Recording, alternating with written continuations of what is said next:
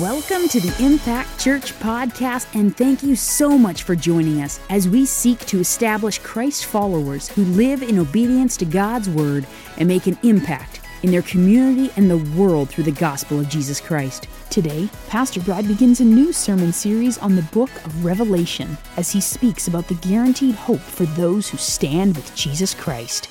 Are you ready to make an impact for Christ? The time is now.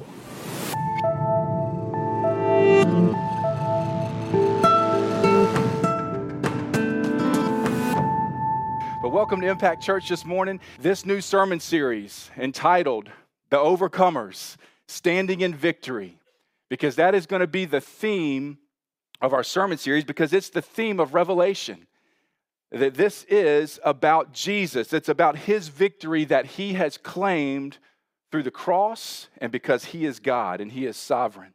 So we're going to dive right into this, and I'm going to open this up because a lot of people would be like, man, why Revelation? Man, why we got to go through that exposition? That's going to take some time. Yes, it is. It's going to take a lot of study, it's going to take a lot of time. We're going to learn a lot.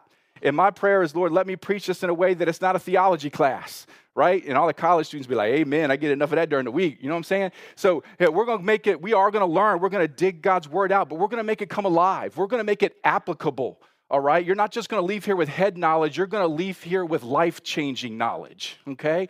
That's going to allow you to stand in a, in a world going the opposite direction when we need to stand for Jesus. So that's what this is going to be about. You know, some people get a little scared uh, about the book of Revelation as well, and, and we really shouldn't. And we're going to look at that and see that as we go through that, especially here today. But it's, it's what we're going to do and, and see and know is that this book of Revelation is kind of like watching a game, all right? Watching a, a game that's already taken place.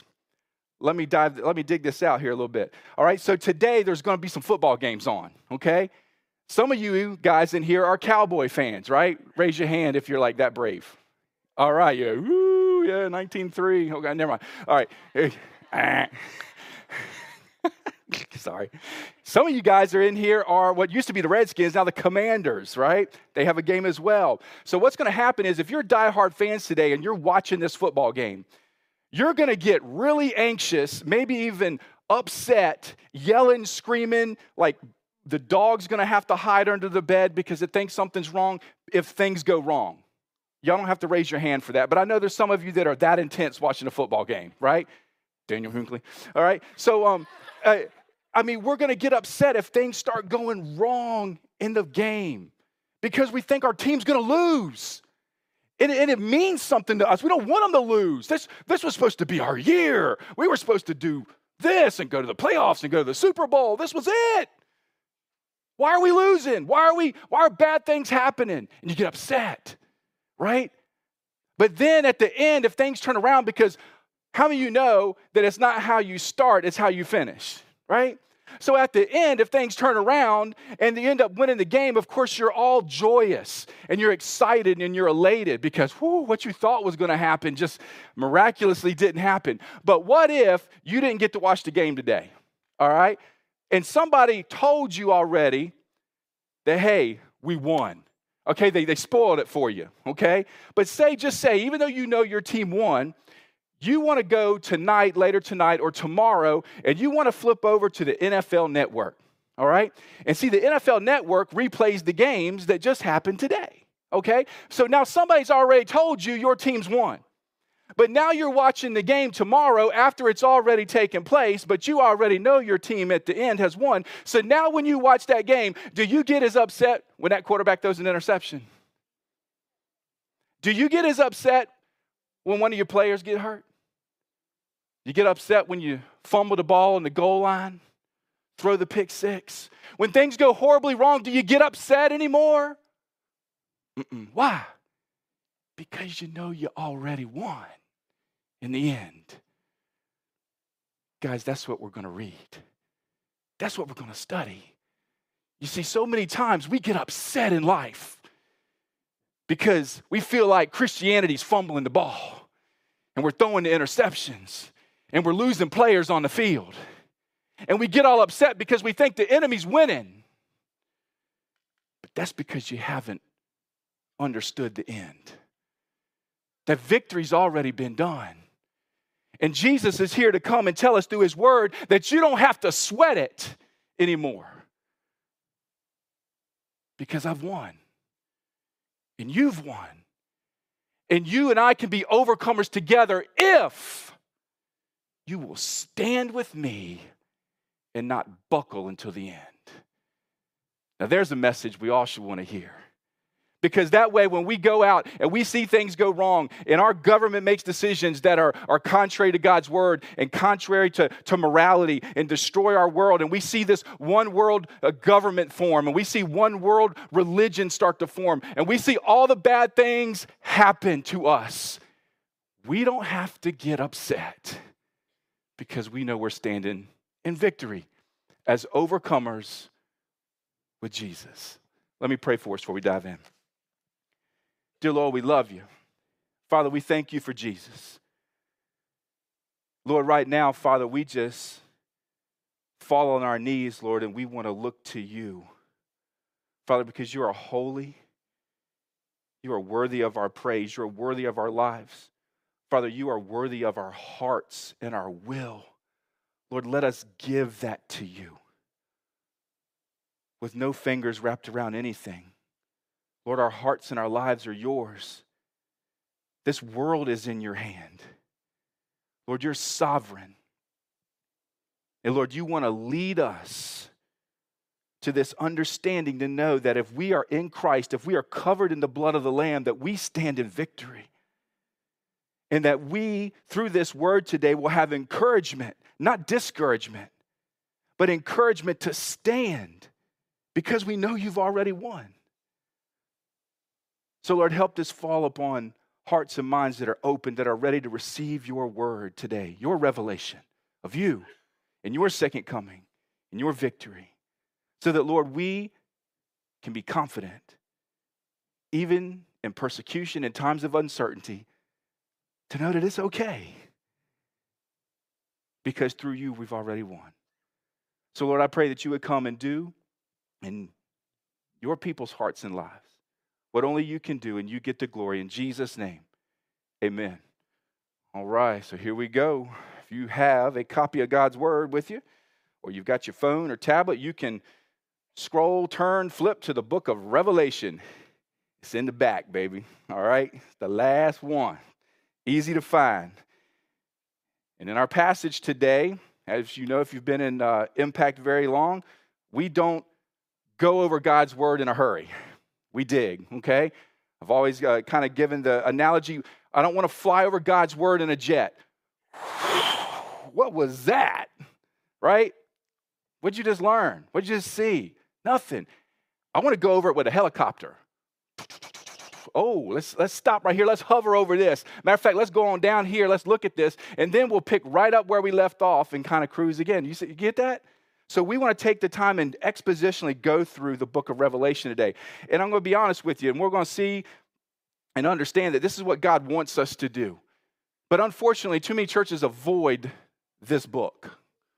They do, especially on Sunday morning. Matter of fact, I heard one pastor, as he was doing a sermon in his church, say, "You know, this isn't a uh, this isn't a series that lends itself for Sunday morning, so I'm doing it on Wednesday night." Baloney, hogwash. That's why so many people don't know God's word in this book and don't understand it. It's because nobody wants to teach it. And nobody wants to go through it, and, and they don't want to, to dig it out, take the time to dig it out, and, and they go through it just so fast. They'll do like a whole chapter in one sermon. Guys, that's impossible to really dig in and understand. That's not what we're going to do, okay? So if you really want to come and you want to get excited, you want to learn God's word through Revelation along with me, because I'm going to be learning with you, then come on, all right? We're going to go on a journey. In fact, by the time we're out of this book, we may be back on the church land in a building. I don't know, okay? You talk about Alpha and Omega, the beginning and the end. We might, you know what I'm saying? All right? So stay with us, all right? Because we're going to learn. God's going to teach us a lot as we go through His Word in Revelation. So I want to read this passage for you. We're going to be just in verses 1 through 3, and then we're going to dig this out, set the stage, and go through this. Why Revelation? Why this? Let's read God's Word together. Revelation chapter 1 the revelation of Jesus Christ, which God gave him to show his servants things which must shortly take place. And he sent and signified it by his angel to his servant John, who bore witness to the word of God and to the testimony of Jesus Christ, to all things that he saw. Blessed is he who reads and those who hear the words of this prophecy and keep those things which are written in it, for the time is near. Boy, I think that just debunked anybody that says that this book is not for Sunday morning. This is for Sunday morning, it's for God's people to learn. Matter of fact, if, if John were reading that today, where he says, Blessed are those who read, that would be blessed are those who preach. And then said, and blessed are those who hear the words, blessed are the congregations who hear and understand, and then those who preach it and those who learn it, and for us to then keep the things that are written in it because the time is near. I think it's for Sunday morning. It's for all of God's people to learn and understand. So let's set the stage for this. Who's writing this? What's going on? What's the, what's the situation around this book? So we know that John, one of the 12 uh, disciples of Jesus, wrote this book, okay, of Revelation. One of God's disciples and also his last living disciple, okay, on earth. So this was the last one. He was it.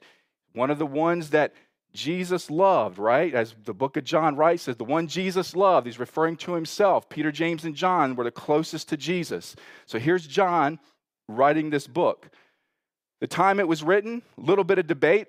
A few people believe it was written around 68 to 69 AD, which would be during the time of Nero. But most people believe it was written in 95 to 96 AD during the time of the next Roman emperor named Domitian. All right?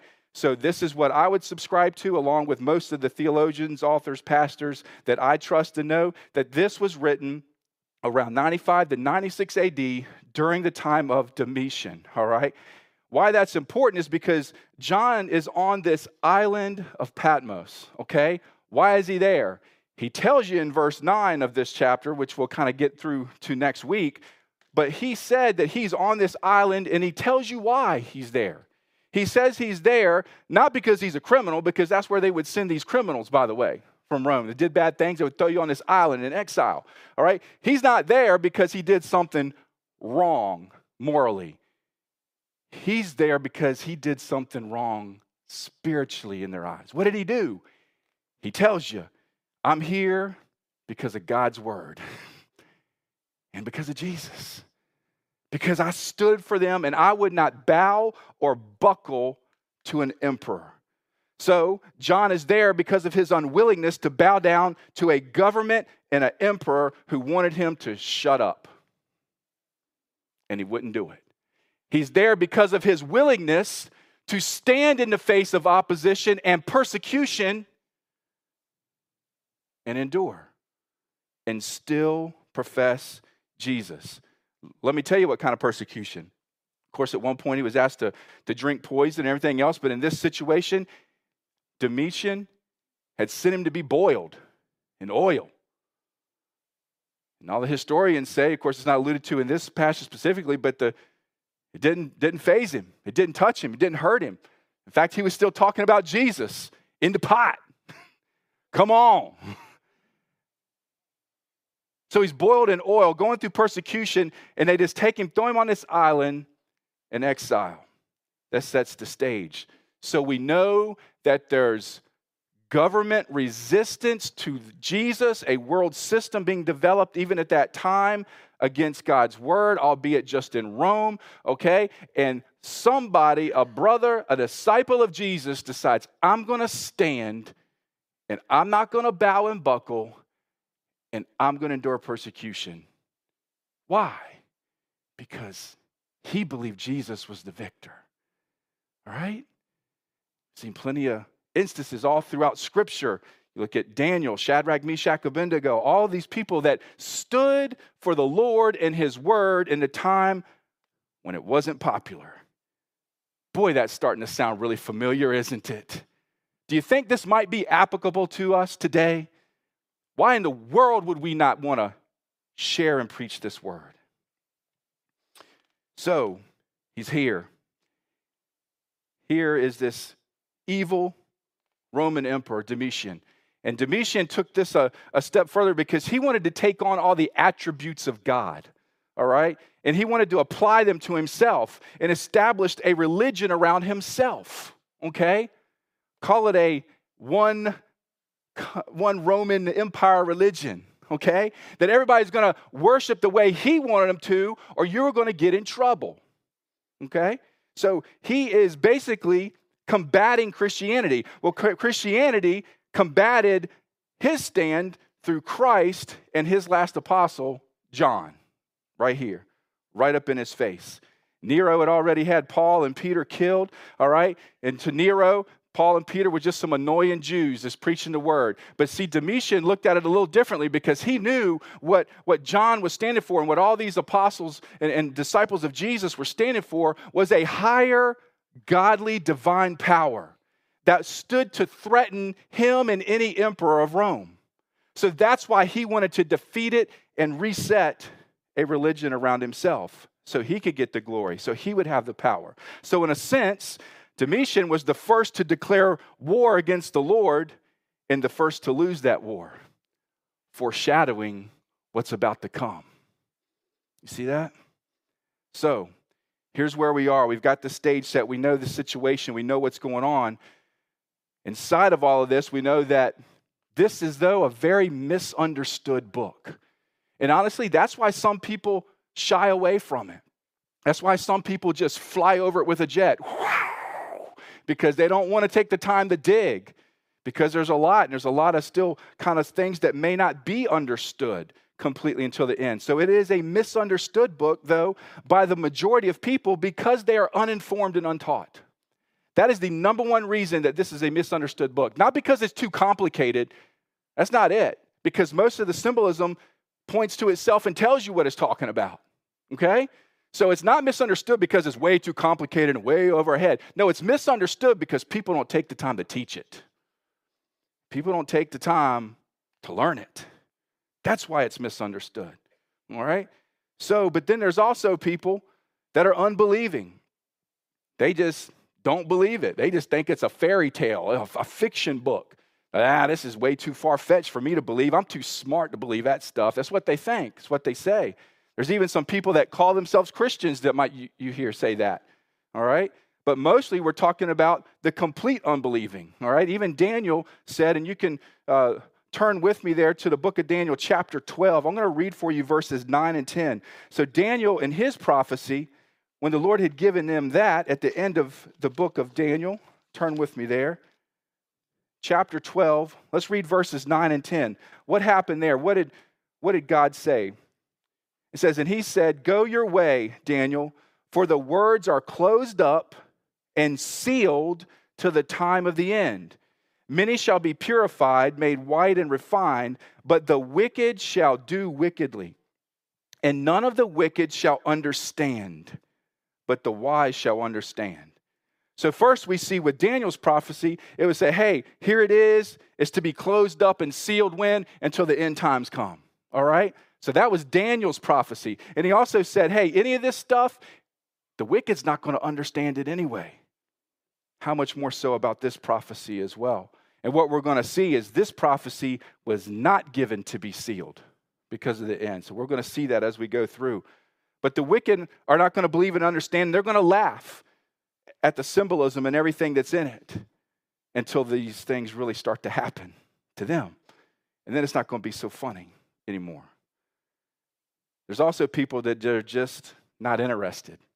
There's some people in the body of Christ that just don't think this is practical. They don't think this needs to be taught. Like, come on, man, give me something that, that really means something. Give me something I can use. Let me tell you what, you can use this. Matter of fact, you better use this because this is going to give you the strength to stand when things ain't so sweet and hunky dory and life ain't a bunch of cupcakes, baby. Okay? This is applicable. You will use this. You should use this. God wanted us to use it.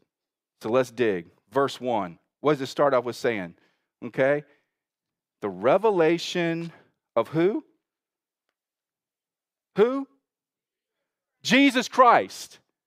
The one and only name under heaven by which man could be saved. Jesus, the one and only Son of God, the one and only God over everything, the Creator. He was there at the beginning. He was with God. He was God. He, was, he the Word became flesh and dwelt among us. That Jesus, the King of Kings and Lord of Lords, the great and morning star, the great I am, it's Him. The fairest of 10,000 It's Jesus. It's the revelation of Jesus. So, why would we not teach that? Why would we not preach that? Why would we blaze over that? This ancient Greek word translated revelation is apocalypse. And what it means is where we get our word apocalypse, all right? Which apocalypse means the destruction of the end, right? Especially referring to biblical times of revelation. But the word apocalypsis in this Greek means a revealing, an unveiling, an uncovering of something. All right? So the book of Revelation is the revelation of Jesus. In that sense, it belongs to him, and he's the one doing the revealing. We see that because he gives it to John, the angel to give to John, okay? He got it from God the Father. He gave it to the angel, gives it to John, all right? So it's his revelation. He's the one doing the, uh, the unveiling, and it's his revelation in the sense that he's the one that's being revealed. He's the one that's being understood. When he said, I'm coming back, this is what he's talking about. This is it. He gave it to show his servants. John, the servants of God at that time, the servants of God all through the church age, including us right now, so that we could know and understand his word. That's why he gave it. He wanted to reveal himself to us, not hide himself, not make us a mystery, not make this so complicated nobody can understand it. He gave it to reveal himself to us. So, what does that tell you? There's understanding in it if we seek the Holy Spirit to guide and lead us. It's not a mystery, it's an unveiling, it's a revealing, it's not hidden. This book's going to show us things that haven't quite yet to come and been revealed. And it's going to tell us about it, kind of like watching that game after it's been played out. It is going, it's going to tell us, okay? Who the Antichrist, what he's going to look like, how he's going to come on the scene. It's going to show us God's judgment. It's going to show us all the calamity on earth. It's going to show us about this mystery Babylon, all right? It's going to show us a lot of vivid detail on things that are yet to come. It's the revelation of Jesus to us. It's going to tell us about him and his second coming and what that's all going to look like. Here's the thing if we catch everything else, if we get so caught up in, in all the other stuff and the who's and the what's and the, and the this and the that, if we get caught up in all that and we miss Jesus, then we miss the book of Revelation because it's his revelation. It's about him. All right? It's not the revelation of John, how some Bibles used to label it at the top. By the way, any labels or titles at the top of your book are not divinely inspired. That's man put in. Okay? I hope you know that. All the chapters and verses and divisions, that's man put in. Those are not necessarily divinely inspired. Okay? So at one point, Revelation said the revelation of John. Eh, that ain't what the first verse says. This is the revelation of Jesus, not John. John's just a vessel that God wanted to use to reveal himself as Lord. All right?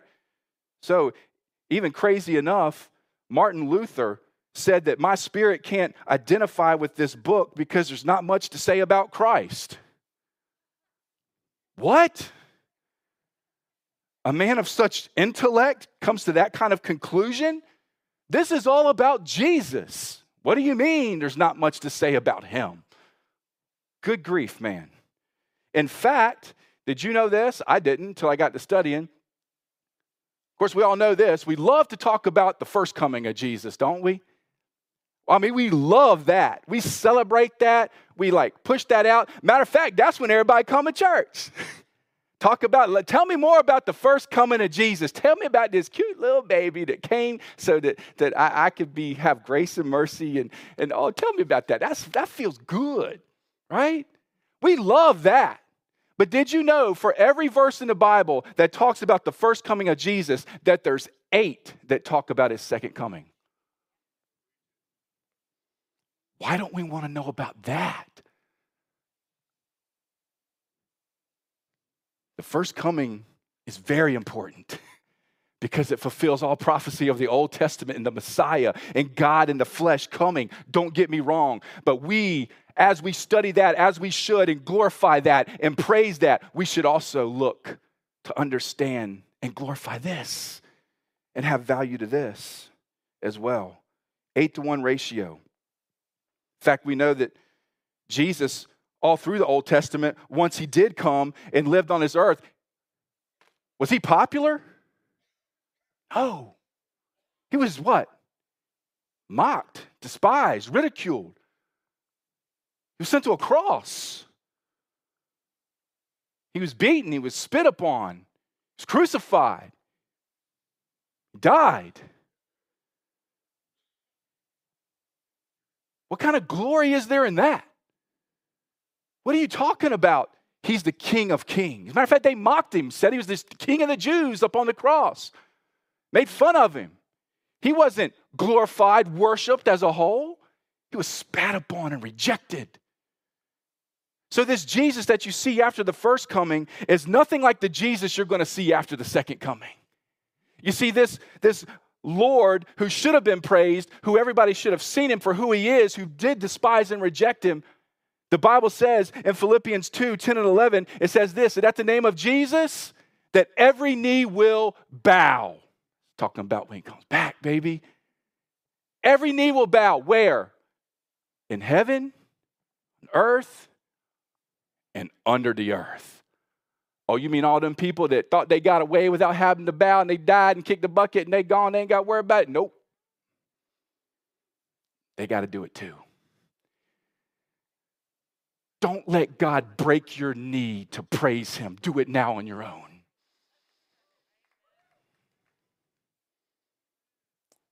Every knee will bow. Then it says, every tongue will confess that He's Lord. A lot of people have trouble with that today. They have trouble when I preach His word and I say, You've got, Is He Lord of your life? And they have a lot of problem with that. But that's what the Bible says. You're going to call him Lord. You're either going to do it now or you'll do it before you're sent into eternity in hell, separated from a holy God that doesn't want you to go there. And he made a way so you could miss out because he did send his son on earth to die on a cross, the spotless lamb that was slain. And he came as a lamb. But I'm telling you right now, he's coming back as a lion. And you don't want to be on the bad side of Jesus when he comes back. This is about his second coming. It's about our Lord. It's his revelation of himself. It's no myth. It's more than just a character on a page. This isn't about just some historical person that lived years ago, did miracles, did great things. This is about Jesus coming back and finishing what he started. How many of you guys know that Jesus finished what he starts? He does. When he started in his life and he knew that he was going to the cross and he was in that position of prayer to God, and he knew the pain that he was about to endure to sacrifice his life. The Bible says he was sweating blood, asking the Lord, man, if there's any other way. He says, but not my will be done, your will. He knew. But did he run from the pain? Did he run from the persecution? No. He finished what he started. He finished what he came to do. But then he died and he rose again to fulfill all prophecy, to, to show that he is God in the flesh, that he is Lord, and he ascended to the right hand of the throne of the Father. And I'm going to tell you right now, he's coming back again to finish what he started. Make no mistake, it's what he told his disciples he would do. He's coming back. It's what this book's going to show us and tell us. So he's not just a God of the past, which he is. He's a God of the present and He's the God of the future. He knows how the game's going to end, and He wants to tell us about it. Why would we not teach that? Not to the book of Revelation do you see Philippians 2 10 and 11 make sense, where you know that it's the end and everybody's going to bow because He's Lord. So, this babe in a manger is going to become this warrior with eyes like fire and a sword like a tongue. That's what Revelation says. This despised carpenter is going to become a praised conqueror. He comes back. This mocked and crucified king of the Jews is now going to be labeled the victorious king of kings and lord of lords. to which every knee will bow and every tongue confess. Verse 1, after it says the revelation of Jesus Christ, I think we banged that one home pretty good. So, which God gave him to show his servants things which must shortly take place. Must shortly take place. What does that mean? You see, that's where a lot of people get all screwed up. Like, ah, that thing, that book of Revelations ain't telling you nothing. They've been saying the end's coming for a long time, right? They even said, my great grandma used to say that. My grandma used to say that, used to tell stories. And it ain't happened yet. The Bible says it's shortly going to take place. And that was written back in 96 AD. See, there ain't nothing there. Not so fast. Not so fast. You see, this book even calls itself a predictive prophecy. It's a prophecy. Okay? It says it here in the passage we just read that this is a prophetic book, the only book in the New Testament that is a prophetic book by itself. Okay? So we see that this is speaking of things that will happen. And it even says, shortly take place, says the time is near. So let's capture that. If you look in chapter 4, which we'll get to eventually at some point, and we'll see that that's when it starts to talk really about the things that are to come, okay, and starts to lay all that out. That's why it says the time is near and shortly will take place. But what do those things mean, shortly or near? We need to know that those are relative terms. Relative to what? Relative to God's timetable, not yours and mine. When we say shortly, when we say near, we're like, but God said, a day is like a thousand years to him, a thousand years like a day. So God's looking down, and be like, why are you stomping your foot for? You see, what we have to understand is inside of this being God's timetable, when he says shortly, in this uh, shortly, well, things will take place shortly, is the Greek ancient phrase en tachei, which means quickly or suddenly coming to pass. Okay? This indicates the, the rapidity, the, the rapidness of the execution of these events after it begins to take place. Okay? So once the end times come and they start, how quickly do they take place? Okay? So as we start to see the signs of end times, which will be defined all in Scripture, and we'll go through a lot of those as we go through this, we should start to look up. Okay? Because it's going to happen quickly when it happens, all right? And we know that the Great Tribulation period is only a seven year period. That's pretty quick in the terms of history, isn't it? Okay? So when this happens, when that rapture happens and you get seven years, it's, it's, it's quick. Bad things are happening real quick. You think it's bad now, you just wait. It's not going to be pretty. Okay? So basically, through about 2,000 years of history now, humanity has been kind of cruising along the brink, okay? Kind of riding along the edge. So at the time when things are fulfilled and God the Father is ready, Jesus said, I don't even know the time or the hour, all right? Only God the Father in heaven. So when God's ready to, to push the proverbial button, flip the switch, boop. In other words, we don't have a long way to go to the cliff. Jesus himself gave signs of the times. Paul alluded to Timothy what the times would look like when the end times come. We'll go through all that. And as you look at those and as you see those clearly laid out, you realize we're close. That it's just different now. It's different than it was 50 years ago. It's different than it was 20 years ago. Church, it's different than it was two years ago.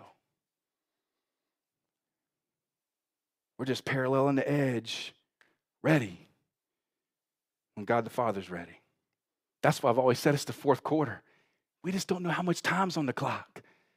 So it's time for us to make a play. It's time. If God's got us on this playing field of life, He's put us here for such a time as this, and He wants us to stand for Him and His truth and His word. So just a few that will receive Him will say yes to Jesus. That's why it's so important. Doesn't have to be a long time coming at all. Could before we get out of church. Wouldn't that be some stuff? If the Lord come back on a Sunday morning when the whole world's in church, I wonder how many people would be left sitting in chairs that think they were going. It's time to get really serious about this book. So, shortly means quickly, suddenly coming to pass. All right? It's going to be sudden, it's going to be quick. This last part of verse 1, it says that he sent, all right? He sent and signified by his angel to his servant John. So God gave it to Jesus. That's what it said there. It says, which God gave to him, capital H, that's Jesus, to show his servants, right? Things which must be It says, and then he gave his angel to give to John. Got that? So now we know that God thinks this is important. Jesus thinks it's important enough to follow and give this to his servant so that it could be preached and told throughout humanity, throughout the church age, for people to get ready. Okay? So, if all that is done, if Jesus is concerned with prophecy, shouldn't we be? This is not just a frivolous exercise or book to go through.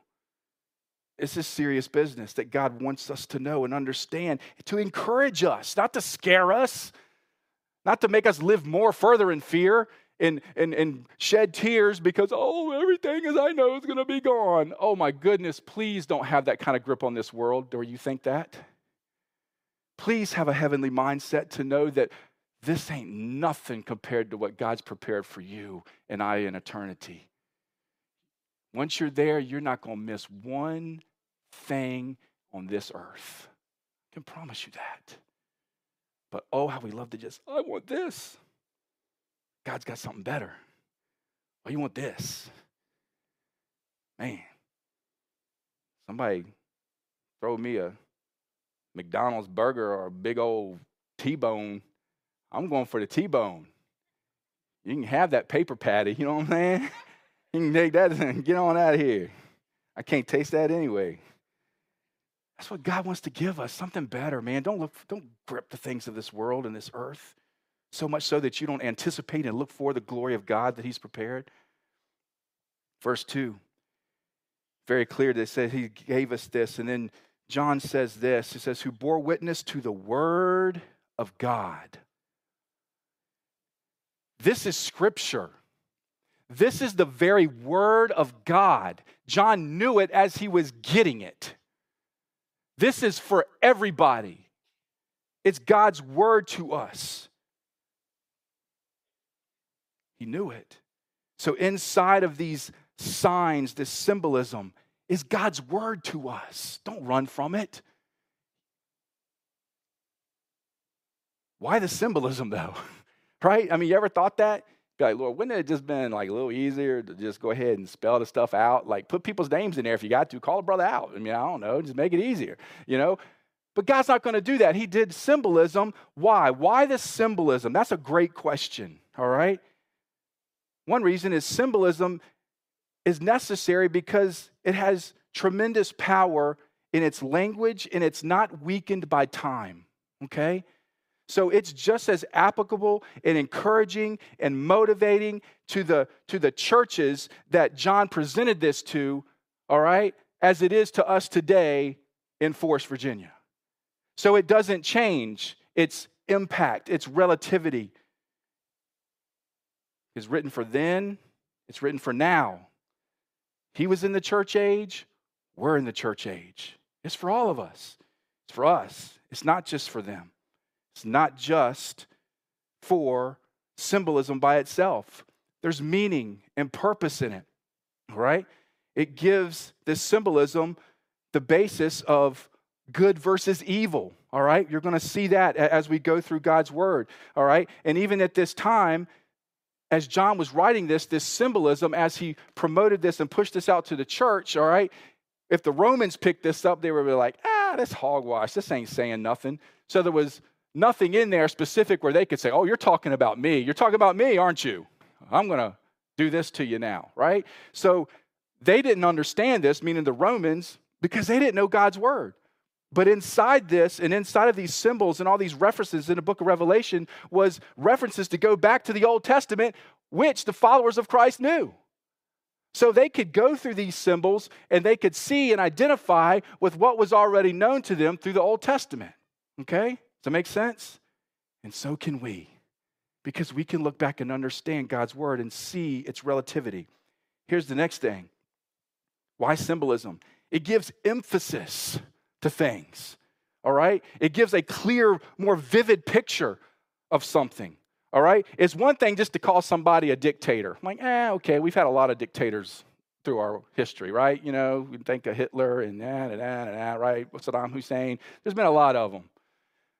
But when you turn around and call somebody a beast, that gives a little different picture, doesn't it? Not just a dictator, there's a beast coming. Mm, come on. How about this? We always call about Satan and and uh, you know his demons and, and, and to the point where, where some people even kind of mimic and make fun of Satan. I've heard somebody call him little Nicky. You know what I'm saying? Oh, little Nicky.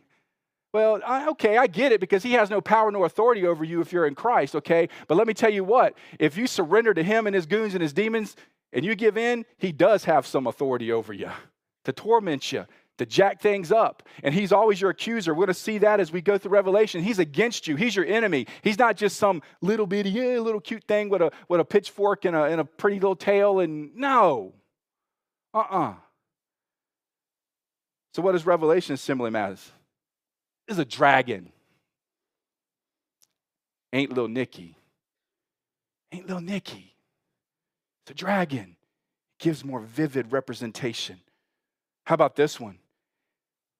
It's just one thing to call somebody evil or bad, but it's, you know, when you start talking about a, a false religion or a one world religion that's going to envelop, it gives a whole lot different picture and much more vivid when you call it a harlot, a whore, the great whore. What? Drunk with the blood of the saints. Oh, oh, not just talking about just some simple false religion, are we? No. They're coming after you because there's an enemy behind it that wants to kill you, destroy you. He doesn't want to see you stand for Jesus. He wants to see you give in and buckle. He wants to see all these people take the mark of the beast because he knows where he's got them. He wants to destroy. That's a much more vivid picture, isn't it? By the way, talking about this great harlot, this false religion, this one world religion. Did you know that's in the works? Did you know that? Just two years ago, there was a document brought up called the Human Fraternity for World Peace and Living Together. Sounds real fluffy, doesn't it? Let's all group hug. What's it talking about? It's made up by the Pope. That's right, the Pope. And some other religious leaders of Islam to come together to say, hey, let's just all do this together. Let's live in peace and harmony. That sounds innocent and it sounds real great until you figure out that they've taken it a step further. And not only have they signed it two years ago, but just this year, matter of fact, I think just in the past week or so, maybe a few days, they have adopted it. It's now in place. You can go look that up. Take it a step further. They've been developing and building a place that's called the One World Religion Headquarters. It's called the, Abraham, the Abrahamic Family House. Did you know that? It's being built right now, about to open possibly next month. And inside of that is three places of worship a church, a mosque, right? Okay? And come on, come on, all together in one place where, get this, now they're saying, hey, even at the church, you can't display a cross publicly on that building. Come on. You see what the one world religion wants to do? Wants to still suppress who? Jesus. We'll include you, but don't you talk about that exclusive, exclusivity thing of Jesus. And it's coming together and it's being built right now and put into works. We're going to see as we go through Revelation that that was supposed to happen. You see, what you're going to see as things get closer to the edge, that, that watching the news and reading the newspaper is going to be almost like reading your Bible. Because it's coming. Why would we play games with this book? Yes, it's filled with signs and, and, and symbolism, but it's accessible to those who understand the rest of the Bible. and have it to look in. And look back to the Old Testament. In fact, there's over 500 allusions to Old Testament uh, narratives, and there's 278 of the 404 verses in Revelation, that's almost 70%, that make some reference to the Old Testament. See how it all ties in? And there's some people that want to throw the Old Testament out like a baby in the bathwater. Uh uh uh uh. Not so fast. The Old Testament's relevant. It gives understanding to the revelation of Jesus. It does. A lot of these symbols you're going to see represent angels and demons and principalities and rulers and powers that are still to come. And we're going to look through all that. But one of the biggest symbols that you're going to see throughout Revelation is numbers. A lot of numbers involved in here. And one of the symbols, one of the most common numbers that is as a symbol is the number seven. In fact, the number seven is referenced 54 times in Revelation. 54 times. That's a lot. You're going to have seven churches, seven spirits, seven candlesticks, seven plagues, seven beatitudes in here. Lots of sevens. Why? Because seven's the number of completion in the Bible perfection, completion. So you're going to see sevens all through here. And this is a self identifying, self interpreting book. Most of these symbols and things are going to be, they're going to, it's going to tell you what they are if you keep reading and you keep looking and you keep digging. It's going to tell you what they are. Yes, there's going to be some that are, are, are left kind of like, eh, I don't know. And some of the, some of the things we, we may not know until we look back on prophecy as it's been fulfilled. Then we'll be like, oh, that's who the Antichrist was. Oh, that's who Mystery Babylon was, right? Okay? So some things will be revealed later. Most things are revealed right here in His Word. God wants us to understand it. Because honestly, it doesn't matter who the Antichrist is, it doesn't matter who Mystery Babylon is. It really doesn't. The fact is, they are real, they are there, they're going to come on the scene, right? And there's truth in His Word. That's really what matters, not the who's and the what's. It's just that the is is what matters. So, chapter one, even John kind of outlines his word as he goes through the book of Revelation. And chapter one is going to be about the things that are seen, right? The things that John sees, the, the, the revelation of things. All right, so he's going to see God in his glory. Chapters two and three are going to be the things that are, okay? This present church age is going to be not just the churches that actually existed then, he's going to address them. This book went to them. So, yes, it is for them, but it wasn't only for them Let's get that concept. It's talking about when it gives to these seven churches, these seven churches are not just those specific seven churches and those seven churches only. Amen. That's not it. They represent all the churches throughout the church age. So it's applicable in every piece of it to us. There's representation, there's symbolism, yes, but it represents us today. When Jesus calls these churches to repent, he means it for us as well. That's why we went through that message last week in such depth, because we have to understand repentance before we get to this book. You go through chapters 4 through 22, those are the things that will be, those are the things that are to come. In chapters 4 through 19, you see how this government is set and will de- envelop and develop and what will happen. And then in chapters 20 through 22, you see the things that will be in terms of God's glory and the glory of Jesus, the overcomer, and us with him. Verse 3. Man, it got late so quick. How'd that happen? Look at this. Chapter, verse 3 says, Blessed is he who reads and those who hear the words of this prophecy and keep those things which are written in it, for the time is near. Even in the end of this book, it alludes to the blessing that God wants to have on the people that keep what's in this book. So, if God has blessing inside of this for those who read it, understand it, and work it out, why would we avoid it? I don't know about you, but I want to know it. I want to know all of it. I don't want to sermon over all of chapter one, over all of chapter two. I want somebody, Lord, show us. Holy Spirit, guide us, directed. What is this? What's in this? Why? Bible's very clear. There's blessing in that. Many people miss out because they neglect this. In fact, the Anglican Church virtually omits Revelation because it doesn't even schedule it for reading in public worship or private devotions. And that's a typical attitude toward this book, unfortunately, by a lot of people. Fortunately, though, John didn't say, Blessed are those who understand all of it. right? Amen. Blessed are those who read it, all right? Receive it, live it out. There's the blessing. So there's going to be some things that eh, I don't really know all that yet until things come to be. That's okay. We just trust to know that what is is what is. Because some of these things, like I said, like this one world religion and stuff, we're going to see that stuff develop right in front of our eyes as the time gets close. Okay? It's coming. In chapter 22, verse 10 of Revelation, you can flip back to the end.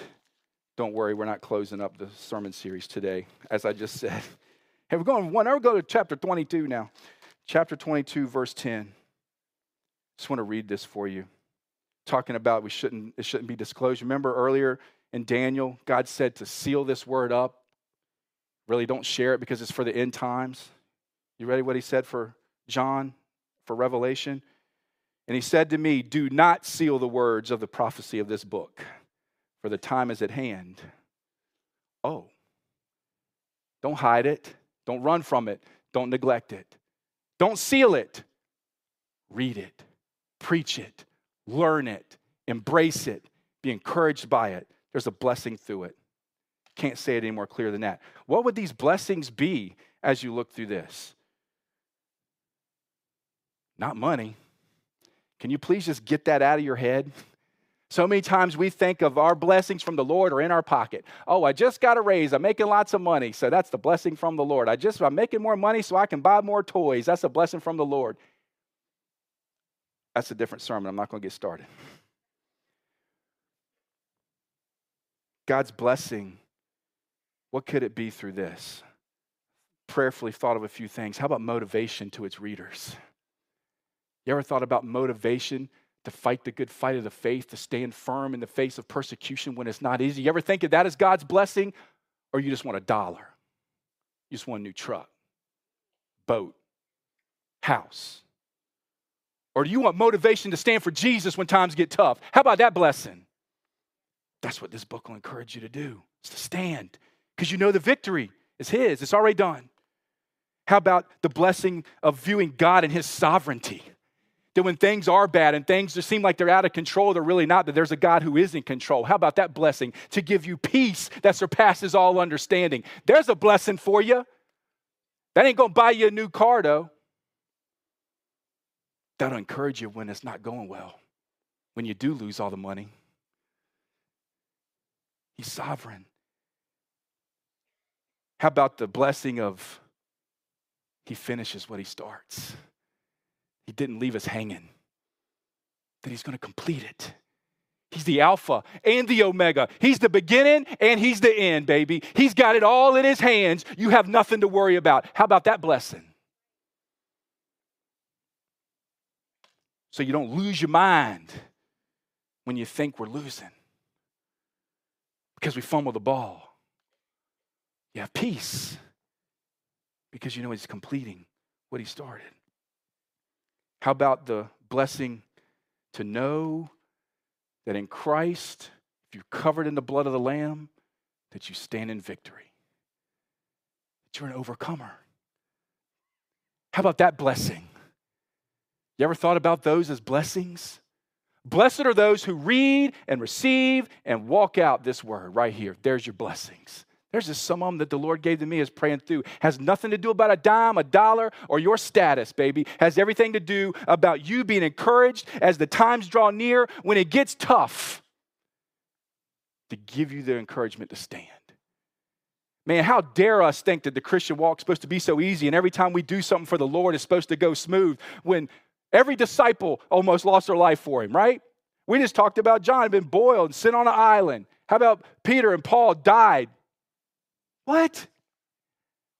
Lord, forgive us for thinking it's supposed to be smooth sails as we stand for you. It's not. It gives you a blessing of encouragement to stand when times are tough. I don't have time to continue reading all I had. I'm going to skip to the end to close us up on what we had.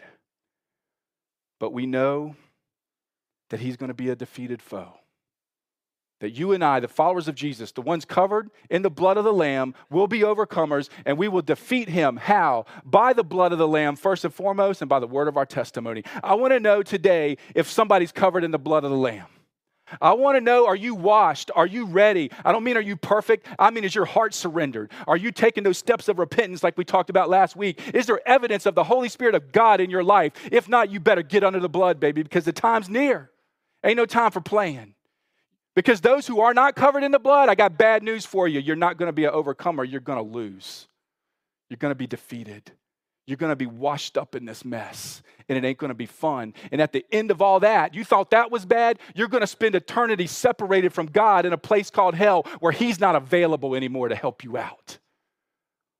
Nobody is. You're not hanging out with the boys cracking open a cold when watching the game in hell. You're spending eternity with the weeping and gnashing of teeth and fire and pain, crying out for someone to help you, and ain't nobody listening.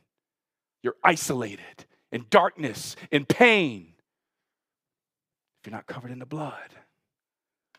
But for those who would surrender and give our hearts and our lives to Him, we're washed, we're clean. And it says, we will overcome the enemy and all this evil world and everything to come by the blood of the Lamb and the word of our testimony. What's that?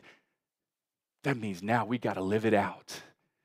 That we're standing, we're telling people about Jesus. What are you and I doing today to make sure people hear about Jesus before they hear the trumpet and it's too late? That's why we want to reach. We want to preach. We want to make disciples. We want to reach. We don't want to be a church that's confined inside our four walls. We want to go out in the community and people know and we're sharing Christ with people. And I hope you're doing that not just on a, on a collective basis with, us as a church, but you're doing that individually as well with the people that you work with, with the people that you go to school with, with the people that you play ball with, that you live in your neighborhood. What are you doing to share Jesus? Or are you scared that you might offend them or they might laugh at you or they might unfriend you on Facebook? God wants us to stand. We have this encouragement.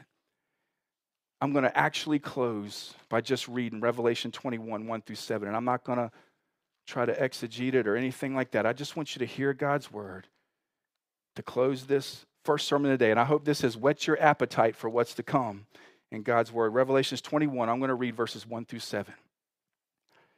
Now I saw a new heaven and a new earth.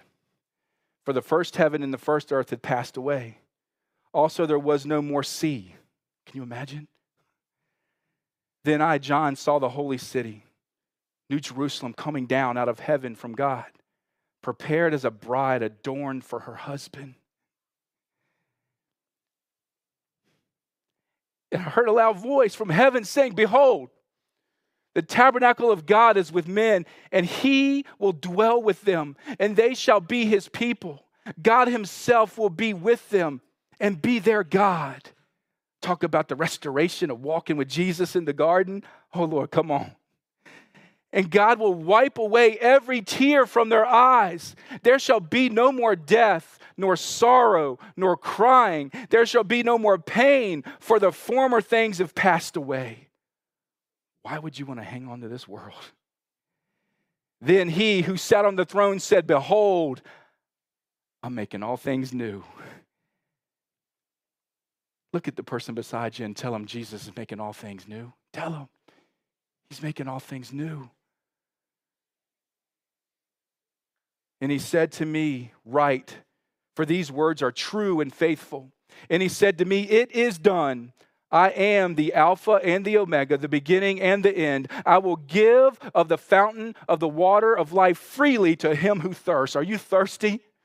He who overcomes shall inherit all things, and I will be in, I will be his God, and he shall be my son.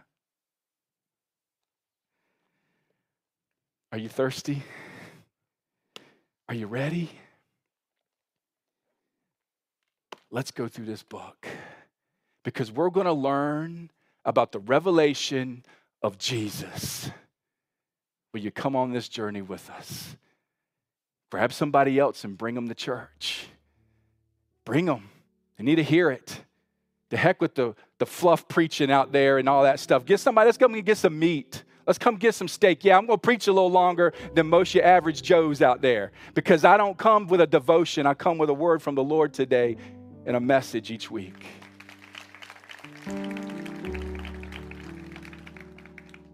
Because the time's near He's faithful. Let's bow our head and close our eyes. I want to know if there's anybody in here today.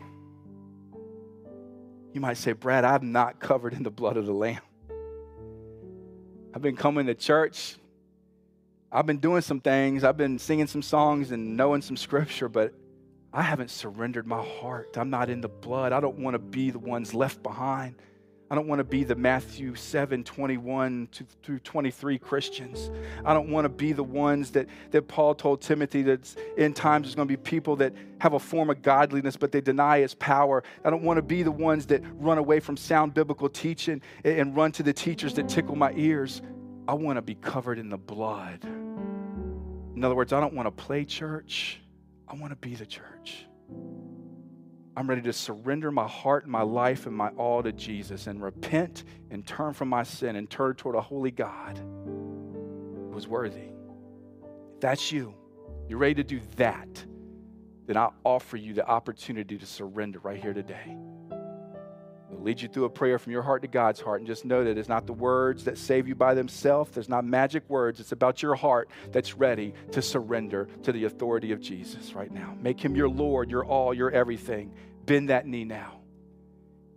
Or if you're here and you say, Brad, I've walked in and out of church doors, have you committed my life to, to Christ earlier? And I know, man, I, I saw the, the fruits in me and I know I was on fire for the Lord, but lately, man, the world's washed it out. Things have just washed it out life's just been going wrong in a bad way, and I've been trying to do life on my own, and I'm struggling, and I'm ready to surrender and come back to the cross and rededicate my life to Jesus and get on fire for Him. If that's you, I'm going to ask you to do the same business with God right there today and pray the same prayer from your heart to God's heart right now. To receive Him for the first time or rededicate your life to Him, to say, Dear Lord, I admit to you that I'm a sinner. That means I've fallen short of your glory and I'm in need of you to be my Savior. Thank you for sending your son Jesus to die on the cross, the spotless lamb that was slain for the sin of the world, that I could be covered in the blood of the lamb, washed and forgiven. And then that you rose three days later, proving that you are God and that you stand in victory. Right now, already, the victory's already yours. It doesn't come at the second coming, that's just the completion of what you've started. So, Father, I want to right now, in this place, at this moment, for the rest of my life, claim victory, your victory, in my heart and in my life. And my commitment to you, Lord, is the rest of the breaths I take and the steps I take and make are only for your glory. Amen. If that's you, you meant business with God today. You surrendered all right now the first time, or you rededicated your life to Him boldly and unashamed I want you to raise your hand and say, Brad, I prayed right now that prayer. I surrendered, I committed my heart and life to God. I, will see you. And if I don't see you, God does. Amen. You put your hands down. Amen. Church, can we give Jesus and His Word a big round of applause today for who He is, what He reveals to us, and everything He wants to use in this sermon series as we go through to teach us that we have understanding, but more so that we have that blessing, that blessing to be motivated to stand, that encouragement to know that He's sovereign and to understand that He is God and that He is the victor. That is the blessing the Lord wants to give as we go through this book. So let's take it today. I hope this whets your appetite and you're hungry for more. You come back next week and you bring a friend. Tell a friend, right? Bring them to church next week. Hey, be the hands and feet of Jesus this week. Let's go make an impact. We'll see you next Sunday.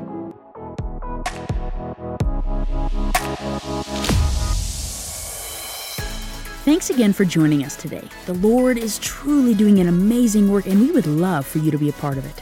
Check out the show notes for links to our website and social media pages.